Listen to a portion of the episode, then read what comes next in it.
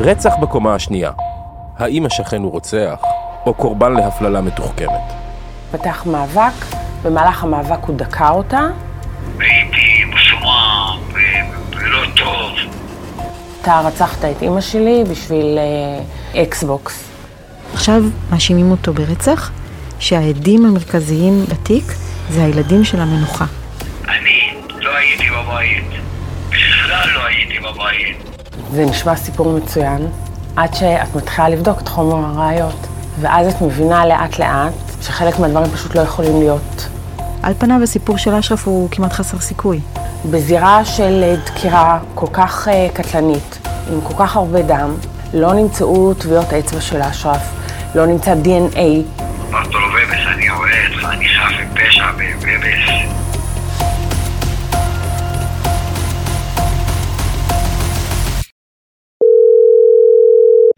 משטרה שלום, מדברת יעל. הלו, שלום. שלום, זה זמני, אנחנו רוצים שתעזרי לנו בבקשה לאמבולנס. אה, יש לנו בו...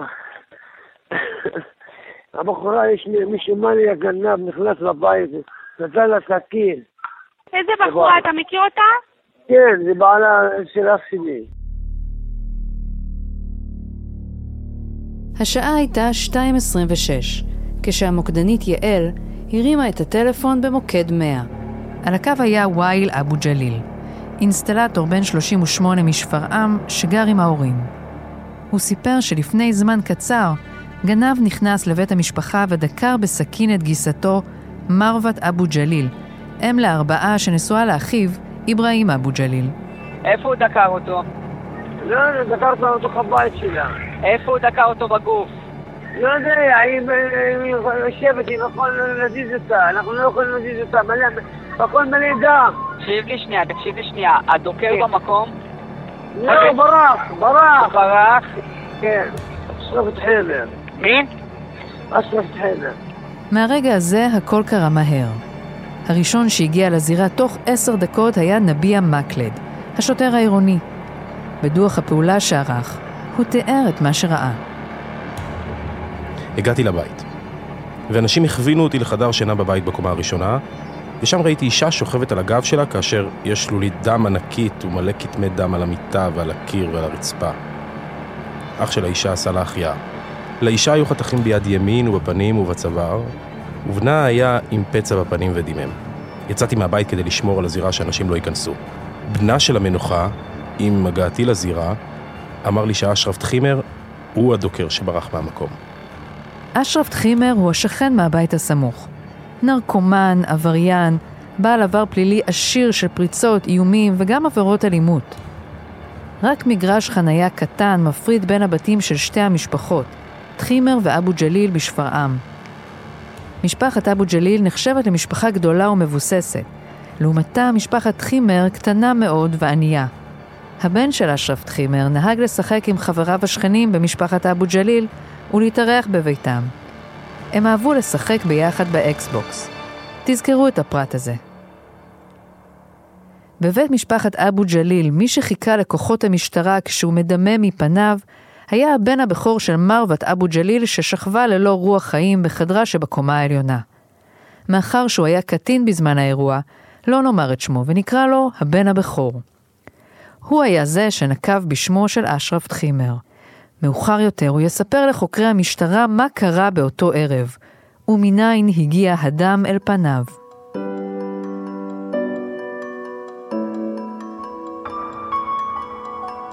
אני זיהיתי לפי הצעקה שזה הקול של אמא.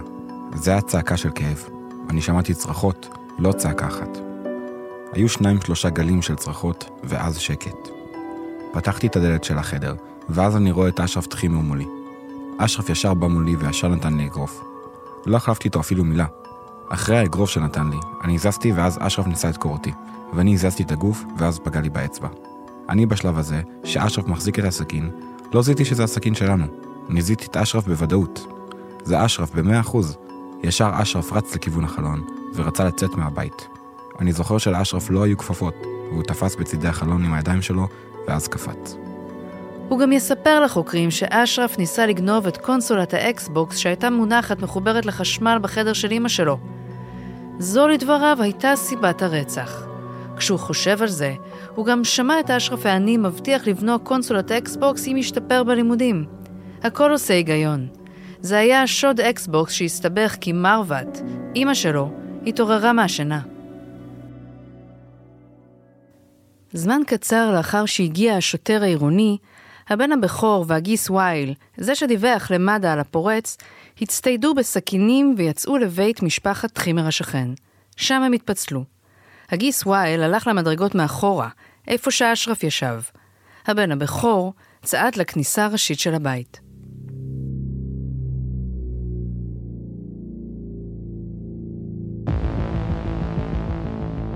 מהר מאוד uh, מגיע אליו הבן הבכור של המנוחה, מבקש מההורים לקרוא ל... לאשרף, והוא מחזיק ביד uh, סכינים, והוא אומר uh, לאשרף, אתה רצחת את אימא שלי בשביל אקסבוקס. Uh, אשרף מכחיש, אומר לו, אני לא יודע על מה אתה מדבר, והוא מסתובב ו... וחוזר בחזרה הביתה. מי שמספרת את זה היא סיגל עפרוני, עורכת הדין שמונתה לייצג את אשרף מטעם הסנגוריה הציבורית. בחקירתו יספר הבן הבכור שהגיע באותו בוקר לבית משפחת חימר כדי לנקום את מות אמו ולרצוח את אשרף. הוא בכה וצעק איפה אשרף הגנב שרצח את אימא שלי בשביל אקסבוקס. אבל הוריו המבוגרים של אשרף עמדו ביניהם, הגנו על בנם בגופם, ולכן הוא נסוג וחזר הביתה. ובבית מתגלה ראיה חדשה. חוקרי המחלקה לזיהוי פלילי, המז"פ, כבר נמצאים ואוספים ראיות. אבל הבן הבכור שנכנס מבחוץ, הסב פתאום את תשומת לב החוקרים לדבר שהם לא הבחינו בו עד לאותו רגע. במרכז המטבח, על גבי שטיח המעבר, עמדו זוג נעלי אדידס שחורות. מאוחר יותר, חוקר המז"פ יכתוב שהם עמדו בצורה שנראתה לו לא טבעית. הבן הבכור גם מציין שאלה הנעליים של אשרף טחימר. לא עוצרים אותו באותו לילה, מה שקורה זה שהיות והשם של אה, אשרף עלה מהר מאוד בסמוך לאירוע, התחילה איזושהי אה, התקהלות ותגובות של אה, כעס כלפי המשפחה של אשרף, שכולם גרים בעצם בשכנות לבית של המנוחה, והם גרים בעצם בבניין קומות אחד מעל השני.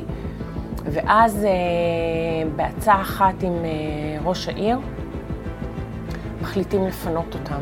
לטענת אשרף, ברגע שהוא מבין שהטענות כלפיו הן ממשיות, ובאמת אה, בני המשפחה של המנוחה מתכוונים שבאמת הוא זה שרצח אותה, הוא נבהל, והוא חושש יותר מאשר לגורלו לגורל הבן שלו, והוא פשוט לוקח את הבן שלו והוא אה, בורח איתו מהכפר. לכפר סמוך. זו שוב עורכת הדין של אשרף, סיגל עפרוני.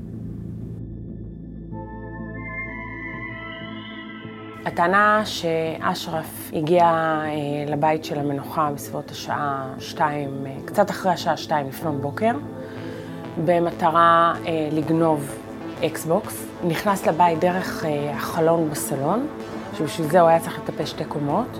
נכנס למטבח של המנוחה, לקח סכין, חלץ נעליים, נכנס לחדר השינה של המנוחה, ניסה לפרק את האקסבוקס, המנוחה התעוררה, התפתח מאבק, במהלך המאבק הוא דקה אותה.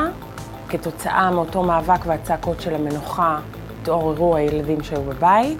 הבן הבכור שלה שישן בחדר אה, ליד פתח את הדלת, הנאשם נתקל בו בדרכו החוצה, היכה אותו, וברח דרך אותו חלון שהוא נכנס, פשוט קפץ מקומה שנייה למטה ונעלם. כל ארבעת הילדים של משפחת אבו ג'ליל מזהים את אשרף בתור מי שרצח את אימא שלהם. הבן הבכור של מרוות היה בן 17.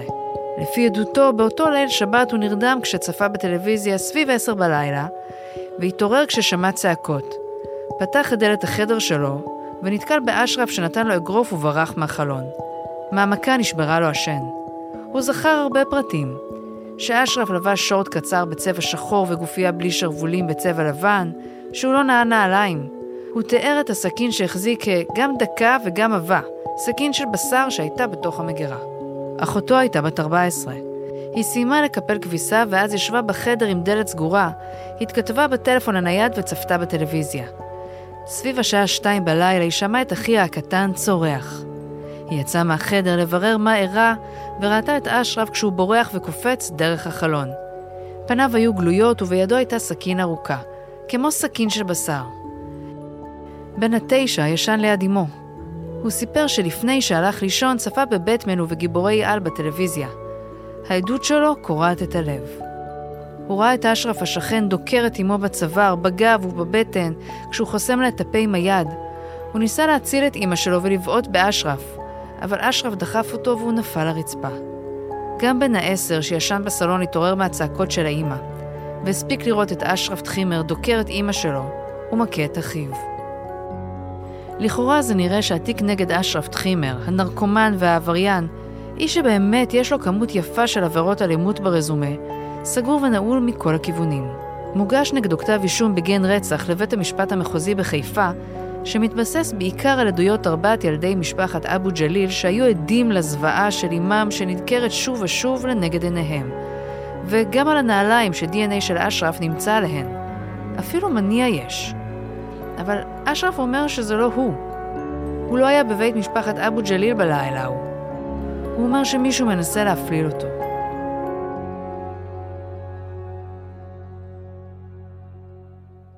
אני לא הייתי בבית. בכלל לא הייתי בבית. זה אשרף טחימר, בשיחת טלפון מהכלא. ספר לי מה היה באותו ערב. אני באותו ערב השתמשתי. אה, נתתי לואל. זוכרים את וואל, הגיס של הנרצחת שהתקשר למד"א? מה קרה? הוא נתן לה סכין, נתן לה סכין. וואל זה... לא? כן, אשרף טוען בעדותו שבאותו לילה הוא חילק קצת מהסמים שלו לוואי לשכן. בסמים הכוונה לקריסטל, לא לג'וינט. מסתבר שגם וייל משתמש בסמים באופן קבוע. אתם יושבים ביחד. לא, נתתי לו, נתתי לו מה שצריך לתת לו, הלך הביתה. הלכתי, התחלתי לעשן, מאוחר בערב, שתיתי קצת. הלכתי, ישבתי, אמרתי זה זה כבר מאוחר. הלכתי, ישבתי במדרגות של הבית. המשכתי לי לעשן ולשתות. את מבינה? עכשיו, באותו ערב מגיע אליי וייל, איפה שאני יושב במדרגות. אומר לי, תגיד לי, אשרף, אתה באת, באת, בקרת את מרבד, בקרת את... תגיד לי, אולי הזבל, אני יושב בבית, אתה אומר לי, אני באתי, סגרתי הבאתי לו סטירה, אתה לא מתבייש? והלכתי באותו רגע לעיר את אבא שלי, קום, קום, קום אבא, אבא קום, אמר לי מה קרה? אשרף טוען שהוא לא היה בזירה. אה, לגבי חלק מהאירועים באותו ערב, הוא טוען שהוא לא זוכר אה, מה קרה איתו בחלק מהשעות באותו לילה. ברגע שהתחיל כל האירוע, הוא טוען שהוא היה אה, בחצר הבית של ההורים, שנמצא בסמוך לבית של המנוחה. אז הוא אה, בוודאות אומר שברגע שהתחילה המהומה בבית של המנוחה והתחילו צעקות, הוא שמע אותם, ואז כשהוא שמע אותם הוא גם הלך אה, להעיר את אבא שלו ולספר לו, ובעצם לאט לאט התעוררו בני המשפחה, כמו שהתעוררו הרבה שכנים אה, שגרים בקרבת מקום לשם הצעקות. ו- ומה קורה אחרי זה? אני מקשיבה. כן. היה בלאגן, ובאו כולם ולזרוק אבנים על הבית, והייתי מסומם ו- ולא טוב. אז אבא אומר לי, תשמע, אשרף, יאללה, עכשיו בוא בוא נצא מהבית. אז מה עשיתי? לקחתי את הבן שלי, הגעתי לאעבלין. כשהגעתי לאעבלין, מתקשר אליי ווליד, אח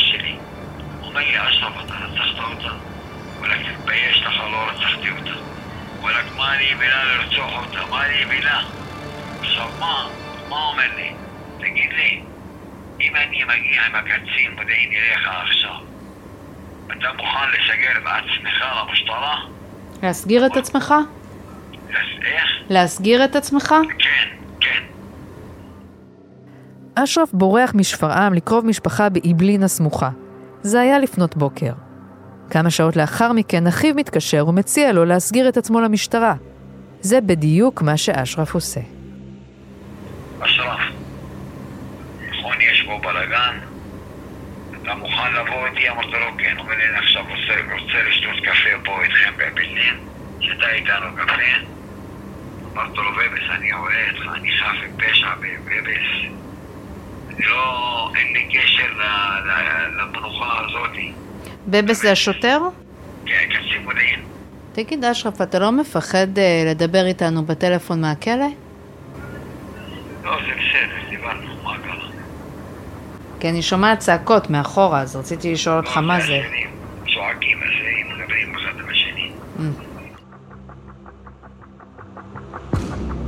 הדבר הראשון אה, שעשיתי בתיק הזה זה לעבור בצורה מהירה על חומר הראיות כדי לקבל איזושהי תחושה לגבי מה טוענים שהיה שם, כי כשאני התחלתי לקרוא את חומר הראיות, ידעתי רק את מה שטוענים שהיה לפי כתב האישום, אבל לא ידעתי באמת מה יש בחומר הראיות. זה נשמע סיפור מצוין, עד שאת מתחילה לבדוק את חומר הראיות. ואז את מבינה לאט-לאט שחלק מהדברים פשוט לא יכולים להיות מבחינה טכנית. חלק מהדברים לא מסתדרים עם ממצאים שנמצאו בזירה. חלק מהדברים לא, לא מסתדרים עם הגרסאות אה, של מי שהיה שם באותו ערב. ואז את מבינה שזה משהו לא התרחש כמו שנטען שזה התרחש. אשרף, יש לך עבר פלילי, נכון? כן. אבל גם תקפת אנשים פעם. היה תקיפות, זה שטויות התקיפות שהיו. אני לא רוצח. אף פעם לא, לא דקרתי אנשים בדקירות, תקיפות ידיים, זה קורה. יש תחתית שאני דק, דקרתי אנשים, תבדקו. אני לא מרים סכין, ואני לא הולך לדקור אנשים. את מבינה? יש, יש לזה חשוב, לא? ברור לי שכדי לעשות את התפקיד שלי בצורה הטובה ביותר, אני חייבת לבדוק את כל אה, סימני השאלה שמתעוררים בתיק הזה, ומתעוררים בתיק הזה הרבה מאוד סימני שאלה. עורכת הדין עפרוני מדברת כאן עם הבמאית הדוקומנטרית לימור פנחסוב. אהלן, אה, אני לימור, לימור פנחסוב, אני במאית אה, ויוצרת דוקומנטרית, והסיפור הזה של אשרף הולך איתי כבר הרבה מאוד שנים, אני יכולה להגיד, ואני אומר משהו שאולי יישמע מוזר, אבל הסיפור הזה הולך איתי בגלל עורכת הדין של אשרף, סיגל עפרוני. כי אני חושבת שהיא הדביקה אותנו לסיפור הזה. זאת אומרת, הכרנו מלא סיפורים, בדקנו מלא סיפורים, כזה אש ואור בעיניים לא ראיתי מאף סנגור, כמו שהיה לסיגל סביב אשרף. הייתה תוכנית, תקווה חקירה, של אייל בלחסן ושלי, ובדקנו בה המון המון סיפורים, כי חיפשנו סיפורים של אי צדק משפטי, בדקנו המון סיפורים, ותמיד בשוליים של החברה הישראלית. על פניו הסיפור של אשרף הוא כמעט חסר סיכוי. אנחנו מדברות על, על מה? על בחור ערבי, נרקומן, צעיר, בלי גב משפחתי איתן וחזק, בלי חמולה מאחוריו, אלא משהו מאוד שולי גם בחברה הערבית, עם הרשעות קודמות, חלקן על אלימות, צריך להגיד. ועכשיו מאשימים אותו ברצח, שהעדים המרכזיים בתיק זה הילדים של המנוחה. מה הסיכוי? אפס סיכויים. אבל סיגל ממש חשבה שיש לה 100% סיכויים. למה? כי הצדק. והיא לא הפסיקה לדבר על זה, על צדק. היא אומרת לי, לימור, הכל נכון, אבל הוא לא רוצח. אז אל תהיי כזאת. זאת אומרת, אל תשפטי אותו על העבירות הקודמות שלו. נכון, הוא נרקומן, נכון, הוא אלים, נכון, הוא ברחוב, נכון, הוא בלי, בלי, בלי, בלי, בלי, אבל, וזאת, ויש נקודה, הוא לא רוצח. ואז אני מחליטה ללכת איתה את המסע הזה, ולפתוח את התיקים, ולפתוח את הניירות, ובאמת לשאול את עצמי, לימור, תניחי בצד את כל הדעה, את כל הדעות שיש לך על אשרף, ורק תקראי את הניירות. הלהט של עורכת הדין עפרוני הצליח להדביק את לימור ואייל. יחד שלושתם מחליטים לפתוח את תיק החקירה של אשרף טחימר, שאיש לא התעניין בו. שני דברים ששמתי לב אליהם בחומר הראיות. אחת מהן מתייחסת לעדות שמסר הבן של המנוחה, שהתעורר אה, באמצע הלילה למשמע צעקות, ולטענתו פתח את הדלת של החדר שלו, ואז ראה את אשרף מולו, אשרף התקדם אליו, נותן לו אגרוף בפנים, ובעצם שובר לו שן. ניסיתי להבין אה, איפה באמת היה כל האירוע, כל המאבק הזה. מסתבר שבין החדר של האימא לחדר של הבן יש מסדרון קטן. כשהבן טוען שהוא היה בצד הימני של המסדרון, שזה בעצם הכניסה לחדר שלו, כשהאימא הייתה בצד השמאלי של המסדרון, שכובה בתוך החדר שלה. לטענת הבן, בכניסה לחדר שלו נפלה לו השן כתוצאה מהמכה שהוא קיבל מהנאשם. ואני אה, מחפשת את השן בחומר הראיות, מחפשת, מחפשת, ופתאום אני מגיעה לדוח אה, ביקור בזירה של חוקר הזירה, ואני רואה שבדוח הוא מציין שהשן נמצא על המיטה של האימא. בסופו של יום השן לא סתם נמצא על המיטה של האימא, השן נמצאה בקצה השמאלי הפנימי של המיטה, ששם האימא בעצם מניחה את הראש כשהיא הולכת לישון. כלומר, ממש לעומק המיטה. ממש לעומק המיטה, שכדי שהשן תגיע מהמקום שבו הבן טוען שהוא קיבל את המכה ועד המקום שנמצא השן, זה לא רק מרחק של כשש מטרים, אלא השן צריכה לבצע פנייה ימינה, אחרי שהיא כאילו נכנסת לחדר של האימא, לבצע פנייה ימינה ולהגיע לראש המיטה. וזה, אין לזה שום הסבר. הבן גם לא טוען בשום שלב שהוא היה בתוך החדר של האימא, באזור שבו נמצא השן. פשוט אמר שהוא לא יודע, הוא לא יכול להסביר את זה. ואף אחד לא בדק את זה. זה הזוי. וזה לא הדבר הכי הזוי שעורכת הדין עפרוני מגלה. מסתבר שבכל הזירה המדממת, שלפי העדויות התחולל בה מאבק קשה, אין אפילו ראייה אחת שקושרת את אשרף על מקום. אם הוא אכן היה בבית משפחת אבו ג'ליל באותו לילה, הוא כנראה סוג של רוח רפאים. הנורה האדומה שנדלקה לי הייתה שלא מצאו שום ממצאי מז"פ בזירה.